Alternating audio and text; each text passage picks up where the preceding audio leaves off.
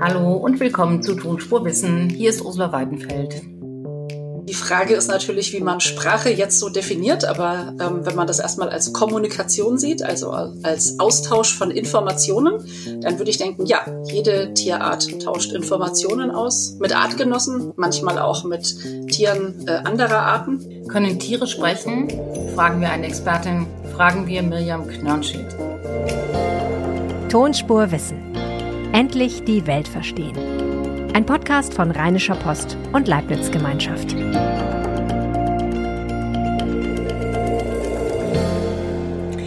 Jede Woche sprechen wir mit einer Wissenschaftlerin über ihr Thema und jede Woche freuen wir uns natürlich, wenn Sie Tonspurwissen bewerten, kommentieren oder wenn Sie uns ein Thema vorschlagen. Die Adresse für alle Fragen und Beschwerden ist tonspur-rheinische-post.de.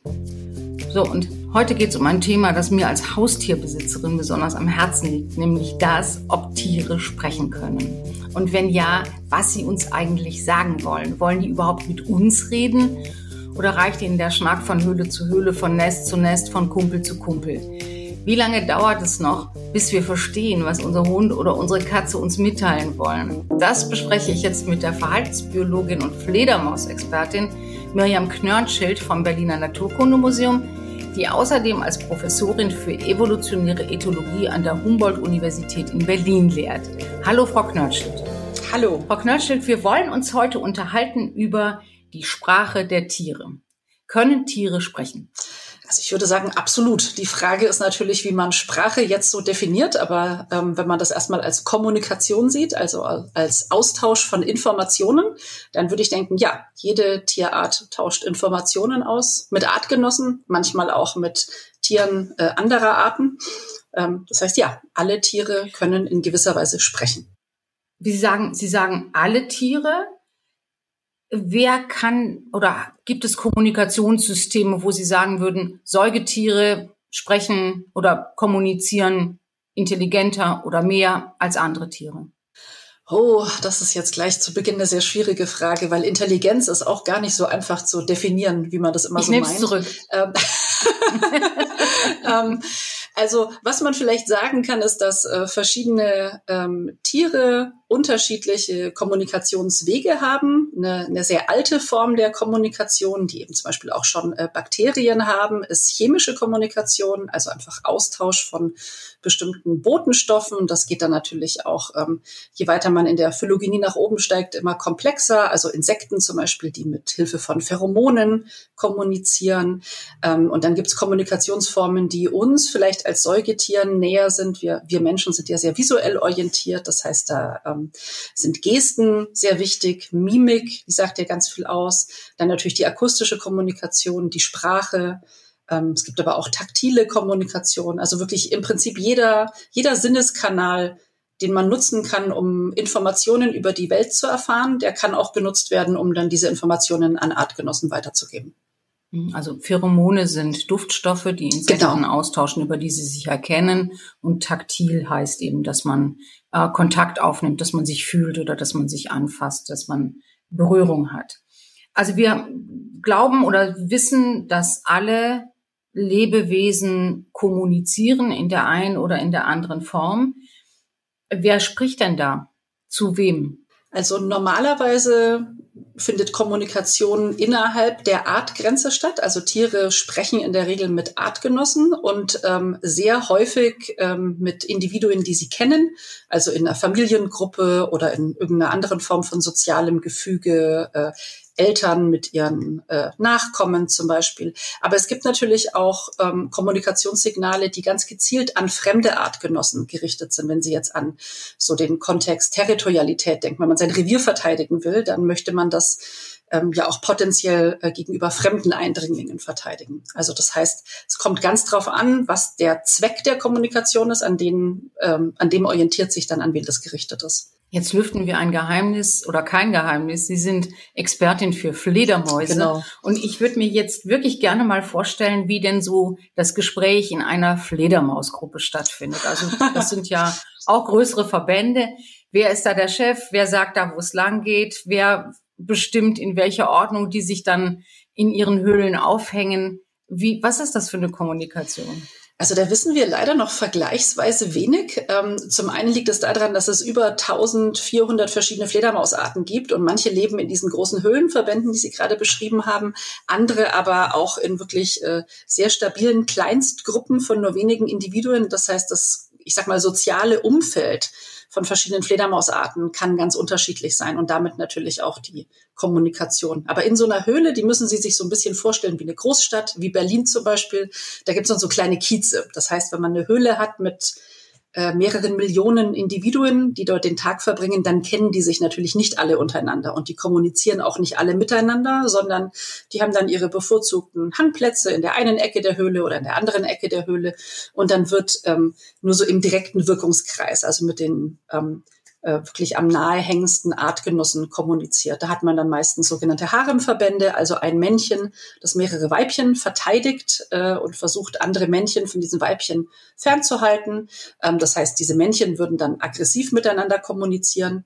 Weibchen in so einer sozialen Gruppe mögen sich aber in der Regel. Das heißt, die würden vielleicht äh, freundliche Kommunikationslaute austauschen, sich eventuell gegenseitig putzen oder sich zum Tagsüber schlafen, aneinander kuscheln. Also da gibt's auch wieder ganz verschiedene Szenarien. Ähm, wenn man jetzt eben in so einer kleinen Gruppe die Fledermäuse sich vorstellt, was, wie, wie, wie finden Sie das raus? Also normalerweise hört man das ja nicht, wie Fledermäuse miteinander kommunizieren. Sie finden es aber raus. Wie macht man das? Ähm, also wir nutzen dafür sehr viel Technik natürlich. Also zum einen Ultraschall, Mikrofone und Computer, die uns in Echtzeit sozusagen ein, ein Bild der Lautäußerungen äh, generieren, also ein, ein sogenanntes Spektrogramm. Das sind dann Frequenzänderungen gegen die Zeit und so hat man einen wunderschönen visuellen Eindruck zusätzlich zu dem optischen Eindruck, den man ja normalerweise nicht bekommt, weil es eben Ultraschall ist. Man kann das aber zeitverlangsamt abspielen, dann hätte man auch noch einen, einen zusätzlichen ähm, akustischen Eindruck. Ähm, und dann äh, arbeiten wir meistens mit Tieren, die wir individuell markieren. Also man könnte die sicherlich auch an verschiedenen kleinen Merkmalen im Gesicht voneinander unterscheiden. Aber ähm, was wir meistens nutzen, sind kleine farbige Ringe, die wir denen auf die ähm, äh, Unterarme stecken. Ähm, und so können wir dann jedes Individuum voneinander unterscheiden. Und dann können wir mit speziellen gerichteten Mikrofonen wirklich ganz genau sagen, ah, das ist Individuum XY, das kommuniziert gerade und der Verhaltenskontext ist, dass sich von seinem Nachbarn geärgert fühlt, zum Beispiel. Ja?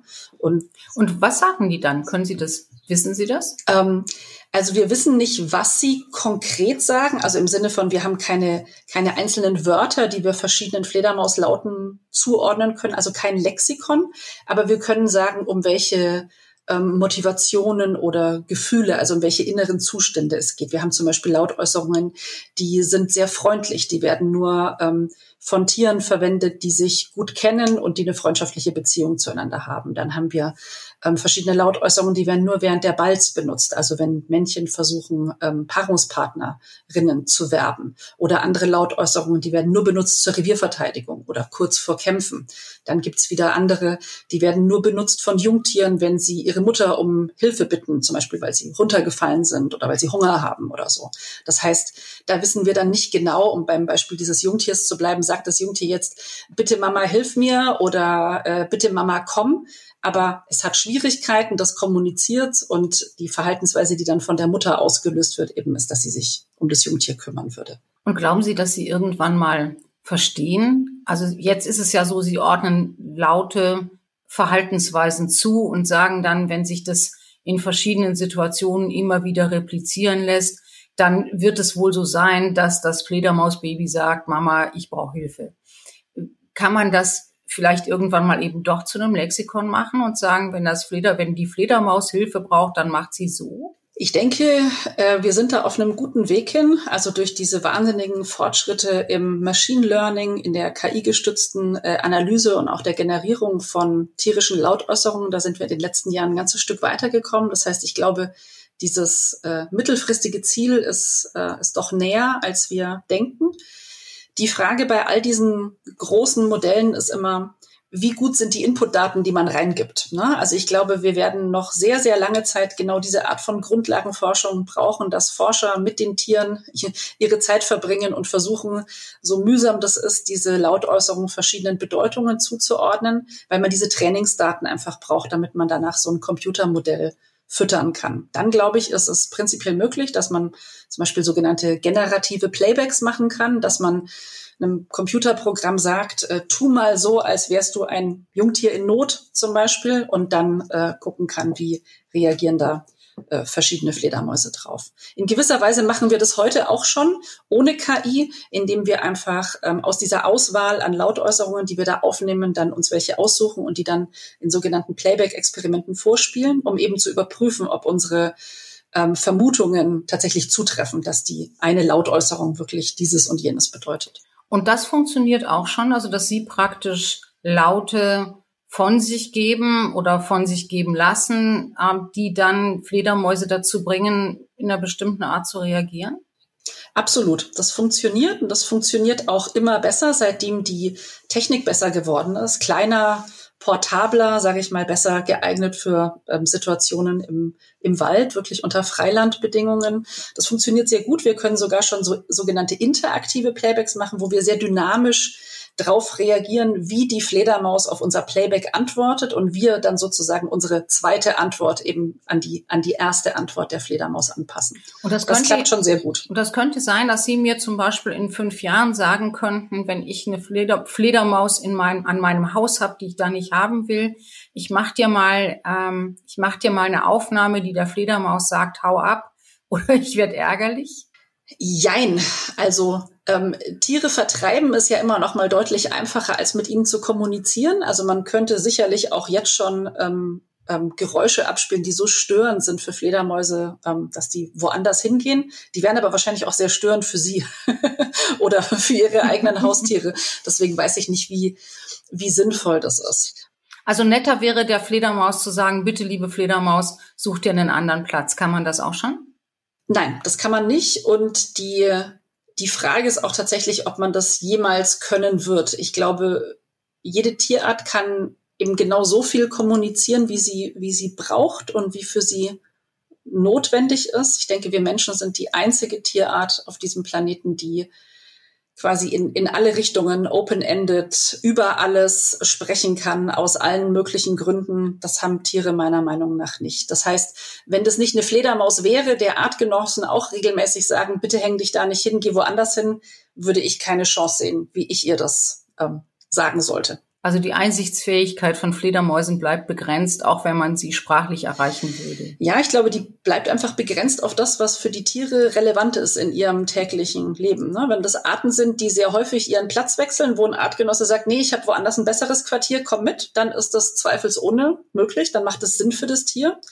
Aber wenn diese, diese Aufforderung keinen Sinn ergibt, weil sie so im normalen Leben des Tiers nicht vorkommt, dann wäre meine Vermutung, dass das Tier auch nicht darauf reagiert. Weil die Fledermaus ja am Ende doch immer eine Fledermaus bleibt. Genau. Aber wir sind ja jetzt schon ganz weit in diesem Bereich, wo es darum geht, Menschen kommunizieren, also wir, wir reden ja gar nicht mehr um die Frage, ähm, kommunizieren Tiere miteinander und wie tun sie das, sondern es geht um die Frage, wie kommunizieren wir oder wie können wir verstehen, wie Tiere kommunizieren. Und da liegt es natürlich total nahe zu fragen, was ist denn eigentlich mit Haustieren? Kommunizieren Wildtiere und Haustiere unterschiedlich? Ich denke in gewisser Weise auf jeden Fall. Haustiere sind ja domestiziert. Das heißt, sie sind ähm, nicht nur daran gewöhnt, in nächster Nähe mit uns zusammenzuleben und im Idealfall auch keinen Stress zu haben, wenn sie in unserer Nähe sind, sondern sie sind ja in vieler Hinsicht sogar darauf selektiert worden, besonders gut auf unsere Signale zu achten. Wenn man jetzt an das Beispiel Hunde denkt, zum Beispiel Arbeitshunde gerade, ja.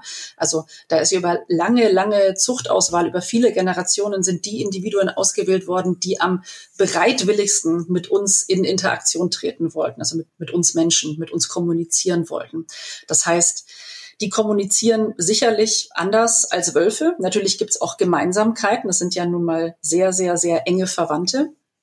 Aber es gibt auch Unterschiede und die lassen sich auf der einen Seite auf die äh, Domestizierung zurückführen und die, die Einflüsse, die das eben auf die Kommunikation der Tiere hatte und zum anderen natürlich auch dadurch, dass sie halt viel mehr Erfahrungen mit uns haben. Ne? So ein Hund, der ähm, ja häufig 24 Stunden mit seinen Menschen, sage ich jetzt mal, verbringt, äh, der hat natürlich ganz andere Möglichkeiten, sich auch was abzugucken, ähm, als jetzt ein Wildtier, das man nur ab und zu vielleicht mal flüchtig sieht und das dann vielleicht auch Angst hat vor einem. Würden die denn auch anders dann kommunizieren? Also nehmen wir mal an, wir würden das, was Sie bei den Fledermäusen erforscht haben, auf mhm. meine Katze, meinen Hund, mein Kaninchen anwenden und würden eben auch diese, ähm, diese Tonbeispiele haben, würden die zuordnen können zu Verhaltensmustern und könnten dann irgendwie sagen, na gut, jetzt fühlt er sich wohl oder jetzt schläft er gut oder jetzt träumt er was Schönes oder jetzt ist sie zufrieden könnte man mit denen dann auch in ihrer Sprache kommunizieren oder sind die total dran gewöhnt, dass sie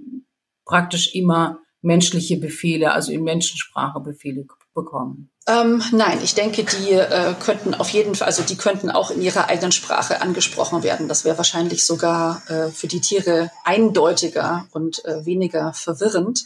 Ähm, aber trotzdem ist es natürlich ganz erstaunlich, dass gerade Hunde zum Beispiel oder auch Katzen ähm, oder Pferde äh, wirklich eine Vielzahl von äh, einfach Wörtern, die ja aus unserer Sprache kommen, dann sehr, sehr sicher eigentlich bestimmten äh, Aktionen, die sie ausführen sollen, zuordnen können. Das ist schon auch eine erstaunliche kognitive Leistung. Und das ist aber dann Kommunikation, die im Grunde äh, doch immer ziemlich einseitig ist. Nicht? Die ist einseitig, sag, genau. Da fordert man was in der Regel und das Tier führt dann aus oder unterlässt. Das ist äh, normalerweise sehr einseitig. Aber ähm, es ist natürlich schon so, wenn man seine Haustiere gut kennt und die entsprechend aufmerksam beobachtet, dann können die natürlich auch Forderungen und Erwartungen ausdrücken. Ich bin mir sicher, jeder Hundebesitzer weiß, auch ohne dass der Hund bellend an der Tür steht, äh, wann es Zeit ist zum äh, täglichen Spaziergang, ne? weil der Hund äh, sich gewisse Dinge angewöhnt, wie die Leine im Maul bringen oder neben dem Tisch sitzen und erwartungsvoll hoch gucken oder äh, immer wieder zur Tür laufen und wieder zurück. Also die Tiere haben ja auch eine, eine Vielzahl von, ich sag mal, nicht akustischen Kommunikationsmöglichkeiten, die sie dann ausnutzen können. Das verstehe ich gut, dass es Kommunikation zwischen Menschen und ihren Haustieren gibt. Und das bezieht sich ja wahrscheinlich nicht nur auf Hund und Katze, sondern eben in der Landwirtschaft auch auf Kühe, Schweine Absolut. und alles mögliche Nutzvieh, was eben auch zu größeren Zahlen vorhanden ist. Die Frage ist doch, geht man zu weit, wenn man, wenn man denkt, die Tiere sind auch sozusagen Gesprächspartner des Menschen, also die äh, eben befolgen nicht nur Befehle oder reagieren nicht nur auf Erwartungen, sondern kommunizieren auch selbst aktiv? Ich denke nicht, dass man da zu weit geht. Die Frage ist eben, was man von diesem Gesprächspartner Tier ähm, haben möchte. Ne? Also ich glaube, Tiere sind sehr, sehr gute Zuhörer. Die können Haustiere, die an ihre Besitzer gebunden sind, egal welcher Art, können sehr, sehr empathisch sein, ähm, auch sehr sensibel auf Stimmungen von, äh, von ihren Bezugsmenschen, sage ich jetzt mal, ähm, reagieren. Ob man sich jetzt mit denen über das Wetter oder den schönen Sonnenuntergang unterhalten könnte, selbst wenn man die, ähm, sage ich mal, das kommunikative Handwerkszeug dazu hätte, das ist eine denke ich, eher philosophische Frage, was sich schon zeigt. Es gibt ja einige Arten, die ähm, äh, sozusagen sprachtrainiert worden sind, zum Beispiel Menschenaffen, die tatsächlich wie, wie Kleinkinder in menschlicher Obhut aufgewachsen sind, die gelernt haben, den Sprachcomputer zu bedienen oder sich mit Zeichensprache zu verständigen. Und die treten dann wirklich in Interaktion mit den Menschen, mit denen sie kommunizieren wollen. Es zeigt sich aber bei aller Intelligenz, die diese Menschenaffen haben, sie scheinen recht wenig Mitteilungsbedürfnis zu haben. Also das heißt, die antworten bereitwillig auf Fragen, die stellen auch Forderungen, also die möchten selber auch Dinge. In der Regel möchten sie Essen oder Spiele, Ablenkung, also so die, die, die schönen Dinge des Lebens. Aber die würden jetzt nicht wie ein Kleinkind ähm, sagen, da Schmetterling oder Baum oder also dieses Bedürfnis, die Welt zu benennen und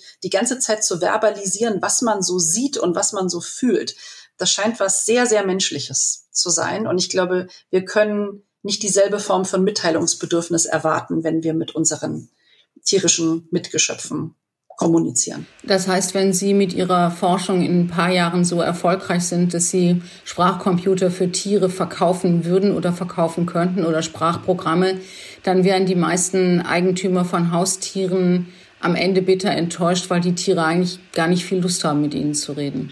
Ich glaube, sie würden wahrscheinlich vor allem das kommunizieren, was sie ansonsten auch schon anders ausdrücken, durch Körpersprache oder ähm, durch ähm, zum Beispiel gucken in eine bestimmte Richtung oder so. Ich glaube, mir ist wichtig zu unterscheiden, dass Mitteilungsbedürfnis, wenn das nicht da ist, nicht heißt, dass die Tiere irgendwie ein verarmtes Innenleben haben oder nicht viel wissen über die Welt oder nicht viel verstehen. Also gerade bei Menschenaffen zum Beispiel weiß man ja ganz, ganz, ganz eindeutig, dass das anders ist. Sie scheinen einfach nur nicht das Bedürfnis zu haben, es zumindest uns mitzuteilen. Deswegen glaube ich, um da den Bogen zu spannen, dass es auch viel erhellender ist, wenn man sich anguckt, wie Tiere miteinander kommunizieren und nicht zwingend, wie Tiere mit uns kommunizieren wenn man sich anguckt, wie so der, der durchschnittliche, ich sag mal, Haustierbesitzer mit seinem Tier kommuniziert, da würde man ja auch nicht erwarten, dass dann, dass dann da eine Art dahinter steckt, die, äh, ne, äh, ich weiß nicht, den Faust geschrieben hat oder so. Sie meinen jetzt bei dem Besitzer oder bei dem Tier? bei dem Besitzer meine ich das. Wenn wir jetzt nochmal zurück machen, diesen Bogen, den Sie ja gerade vorgeschlagen haben und gesagt haben, lass uns doch nochmal auf die Kommunikation von Tieren untereinander konzentrieren und eben möglicherweise auch die artenübergreifende Kommunikation von Tieren untereinander anzuschauen. Was kann man da an Erkenntnis gewinnen? Also wenn wir schon sagen, also die Frage, sprechen wir mit denen oder sprechen die mit uns und was sprechen wir mit denen, was sprechen die mit uns, ist eigentlich nicht so interessant. Was ist interessant? Also für mich ist äh, eigentlich die Kommunikation innerhalb derselben Art am interessantesten, ähm, aus verschiedenen Gründen, die ich gerne gleich erläutere. Aber um bei Ihrer Frage zu bleiben, zwischenartlich wird häufig kommuniziert, wenn man in gewisser Weise dasselbe Ziel hat. Also ich hatte ja am Anfang gesagt, Kommunikation ist ein Mittel, um Informationen zu übertragen. Es ist aber schon häufig auch so, dass man diese Informationen nicht wertfrei übertragen will, sondern dass man eben auch eine Verhaltensänderung im Empfänger auslösen möchte in gewisser Weise. Und ich glaube, ein sehr gutes Beispiel für so zwischenartliche Kommunikation sind Alarmrufe.